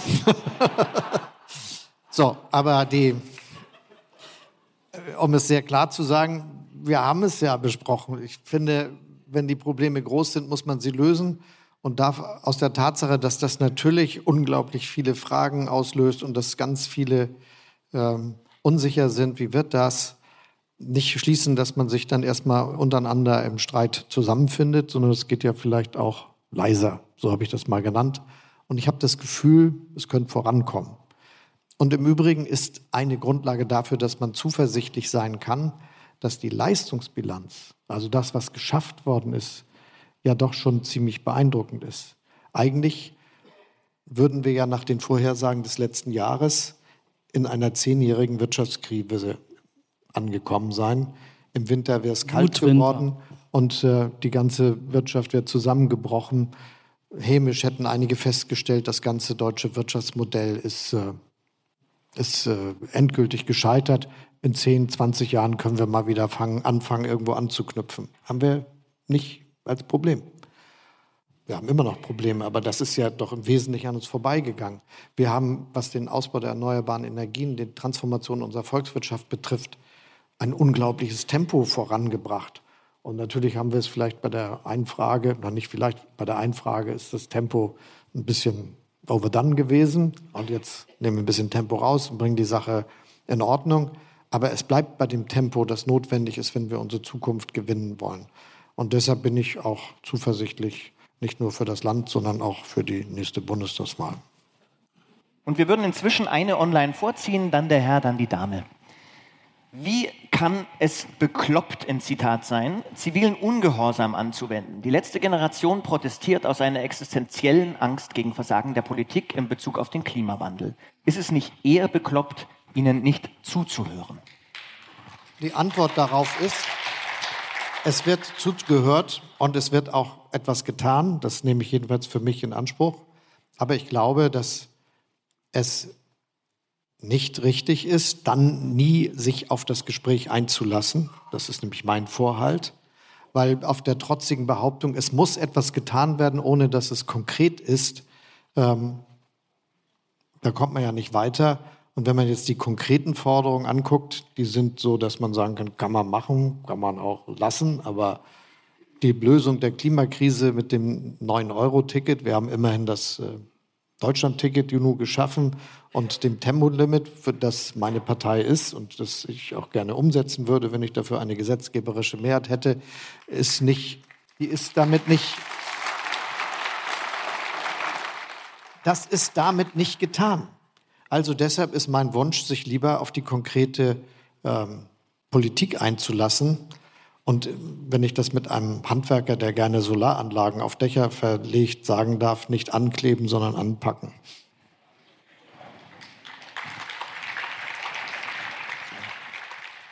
Ähm, Herr Bundeskanzler, ich würde Sie fragen, wie Sie halt einen Klimakanzler erklären würden. Also was ist ein Klimakanzler und ob Sie finden, dass Sie überhaupt einer sind? Die Antwort ist ja. Das merkt man ja schon daran, dass wir weitgehend über Klimafragen gesprochen haben und ich sehr konkrete Sachen dazu gesagt habe und das auch weitermachen kann. Aber mein Vorschlag ist eben auch, dass wir uns alle auf diese konkreten Debatten einlassen. Und das ist ja vielleicht das, was wir an der Heizungsdebatte gerade merken, dass mit dem abstrakten irgendetwas wollen noch nichts geschafft ist, sondern man muss dann sich ganz konkret damit auseinandersetzen, wie man das machen soll. Und dazu bekenne ich mich auch. Der Stillstand ist überwunden. Wir haben ein riesiges Tempo vorgelegt. Und ich glaube, dass die meisten noch gar nicht ermessen, wie groß das ist. Wiederhole nochmal den Satz. In 22 Jahren klimaneutral zu sein, als ein Land, das ja nicht nur bei der Stromproduktion, sondern bei den industriellen Prozessen, bei allem unglaublich viele fossile Ressourcen verbraucht, das ist die größte Herausforderung, die wir ökonomisch und wirtschaftlich jemals angenommen haben, seit sehr, sehr langer Zeit. Nochmal Stichwort Kobalt, das hatten Sie schon einmal erwähnt. Ähm, Sie sind ja Anfang des Jahres in Südamerika gewesen. Und ähm, da ging es eben auch um die Rohstoffgewinnung, ähm, speziell dann in Südamerika. Und damit sind ja aber auch immer soziale Fragen dort für die, ja, für die lokale Bevölkerung dort natürlich entstehen und zwar natürlich auch Nachteile für die Bevölkerung dort, sei das jetzt zum Thema Klima, Klima, aber eben auch vor allem für indigene Völker vor Ort. Und da frage ich mich, wie Sie persönlich dieses Mittel finden zwischen Verantwortung dann ja für Deutschland tragen und diese Rohstoffe gewinnen, aber auf der anderen Seite auch soziale Verantwortung im Ausland tragen und jetzt in dem Fall eben Beispiel für die indigenen Völker dort. Das ist eine sehr berechtigte Frage und da haben wir eine große Verantwortung, die wir aber nicht dadurch wahrnehmen, dass wir nichts tun. Weil was passiert, was ist eigentlich in den letzten Jahren passiert? Aus verschiedenen Gründen haben sich äh, Unternehmen, zum Beispiel aus Europa, aber auch Regierungen um die Frage, wo kommen die Rohstoffe her, nicht mehr gekümmert und das als Commodity begriffen, als etwas, das irgendwie da ist. Und für das Geschäft, wie wird das abgebaut und wird das verarbeitet, hat man dann Leute gefunden oder Regime, die da nicht so viele Fragen haben. Wenn wir das ändern wollen, also faire Entwicklungspartnerschaften ermöglichen wollen, dann müssen wir selber ran. Und das finde ich ist zum Beispiel sehr gut möglich. Ich habe mit der chilenischen Regierung gesprochen und da haben wir auch dank unserer Intervention es geschafft, ein sehr fortschrittliches Freihandelsabkommen abzuschließen das zum Beispiel möglich macht, anders als die WTO-Regeln das heute vorsehen und die Muster der Freihandelsabkommen der Europäischen Union, dass dort investiert wird, aber auch mit dem Verlangen, dass die erste Verarbeitungsstufe vor Ort stattfindet. Und natürlich ist es dann unsere Aufgabe, dafür zu sorgen, dass die Bevölkerung vor Ort davon profitiert und nicht leidet, weil deren Lebensgrundlagen zerstört werden. Dafür zu sorgen, dass dort vielleicht auch Beschäftigungsperspektiven entstehen und Wohlstandsmöglichkeiten, die wichtig sind. Und diese Rücksichten auch zu nehmen. Das zynische Modell der Vergangenheit ist, die Dinger irgendwie zu haben und es andere machen zu lassen und die Augen zuzumachen. Das fortschrittliche Modell ist, sich auf die Herausforderung einzulassen, aber auch mit den Bevölkerungen vor Ort, mit den indigenen Bevölkerungsteilen, mit den Regierungen faire Partnerschaften abzuschließen, die dann zu einem wechselseitigen Vorteil führen. Äh, Herr Bundeskanzler, Respekt. Äh, es verlassen, glaube ich, äh, jedes Jahr, glaube über 100.000 junge Leute ohne Abschluss die, die Schulen. Und das ist doch ein riesengroßes Problem auch bei unserem Fachkräftemangel. Das finde ich sehr wichtig, was Sie ansprechen. Und das treibt mich so ziemlich mein ganzes politisches Leben um.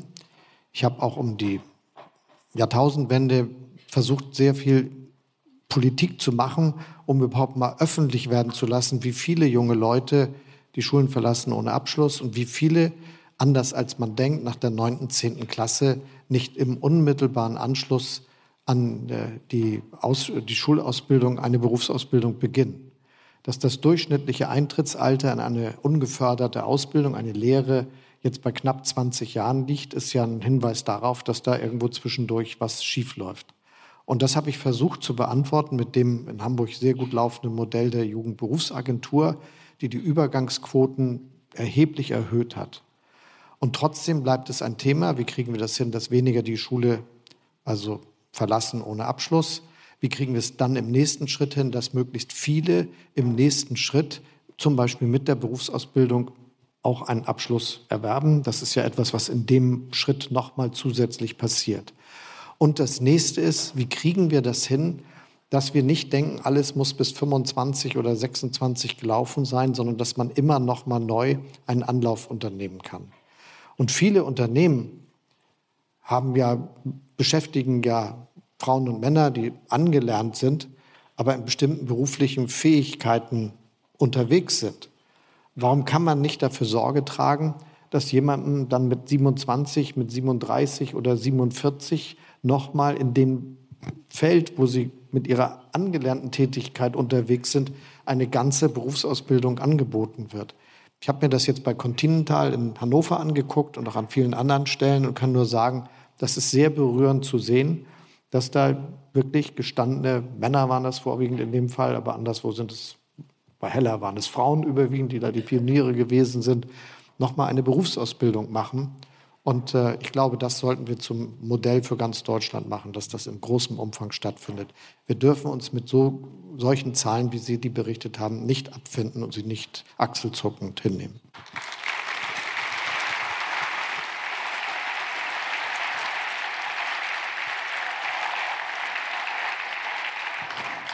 Seien Sie uns bitte nicht gram, dass wir nicht mehr Fragen nehmen können. Ich habe viele enttäuschte Gesichter gesehen. Wollen wir diese komische Frage da noch nehmen? Wann bubert's legal? Ach ja, es gibt tatsächlich eine Online-Frage von anonym folgenden Inhalt. Wann bubert's legal? Ich habe keine Ahnung. Naja. Also, da die vielen auf dem Herzen liegt, will ich dazu was sagen, auch wenn es nicht ganz gefällt. Sie ist tatsächlich hochgevotet worden, also die hat ein Mandat. legal dauert ein bisschen, aber wir werden etwas hinkriegen jetzt mit einem Gesetz, das wir sehr sorgfältig vorbereitet haben. Unsere Herausforderung ist, dass wir internationale Verträge haben und vor allem ein Recht der Europäischen Union, das uns eine solche Entscheidung nicht möglich macht zum gegenwärtigen. Herr Scholz, entschuldigen Sie, ich glaube, ganz viele Menschen haben noch keine Ahnung, wovon Sie sprechen. Ich spreche über das Kiffen. Sie müssen die Frage einmal erklären. So.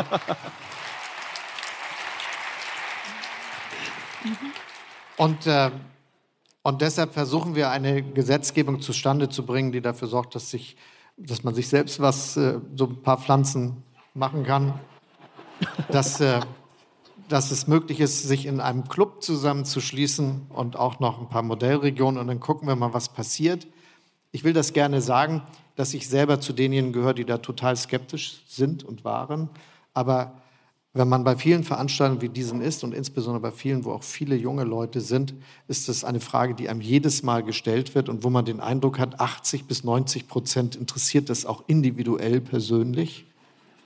Und äh, dann kann man sich als Politik nicht so richtig drüber hinwegsetzen. Deshalb versuchen wir das jetzt auf diese Weise voranzubringen.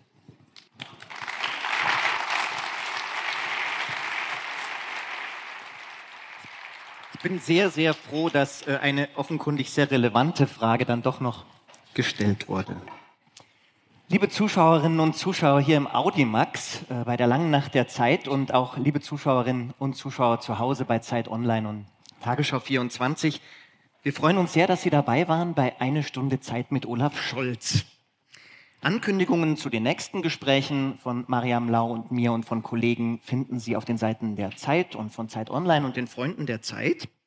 Wir wünschen Ihnen jetzt noch einen ganz herrlichen Abend. Bitten Sie hier relativ schnell gleich rauszugehen, weil gleich Zeit Verbrechen startet und neu besetzt wird. Nicht, weil Sie Angst vor Verbrechen haben müssen, sondern weil wir den Saal wieder brauchen und wünschen Ihnen noch einen schönen Abend. Bevor Sie gehen, bevor Sie gehen, bitten wir Sie aber noch um einen donnernden Applaus für unseren Gast, Bundeskanzler Olaf Scholz. Vielen Dank. Perfekt.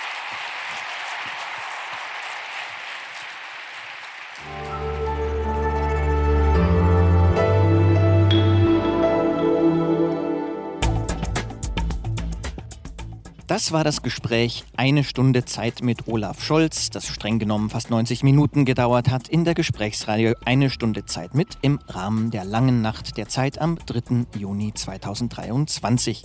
Geführt haben es meine Kollegin Mariam Lau und ich. Weitere Gespräche von uns und anderen Kolleginnen und Kollegen hören Sie unter www.zeit.de/slash Zeitbühne. Mein Name ist Roman Plätter, ich leite das Wirtschaftsressort der Zeit und freue mich auf das nächste Mal mit Ihnen und Zeitbühne. Haben Sie noch einen schönen Tag und auf bald. Tschüss.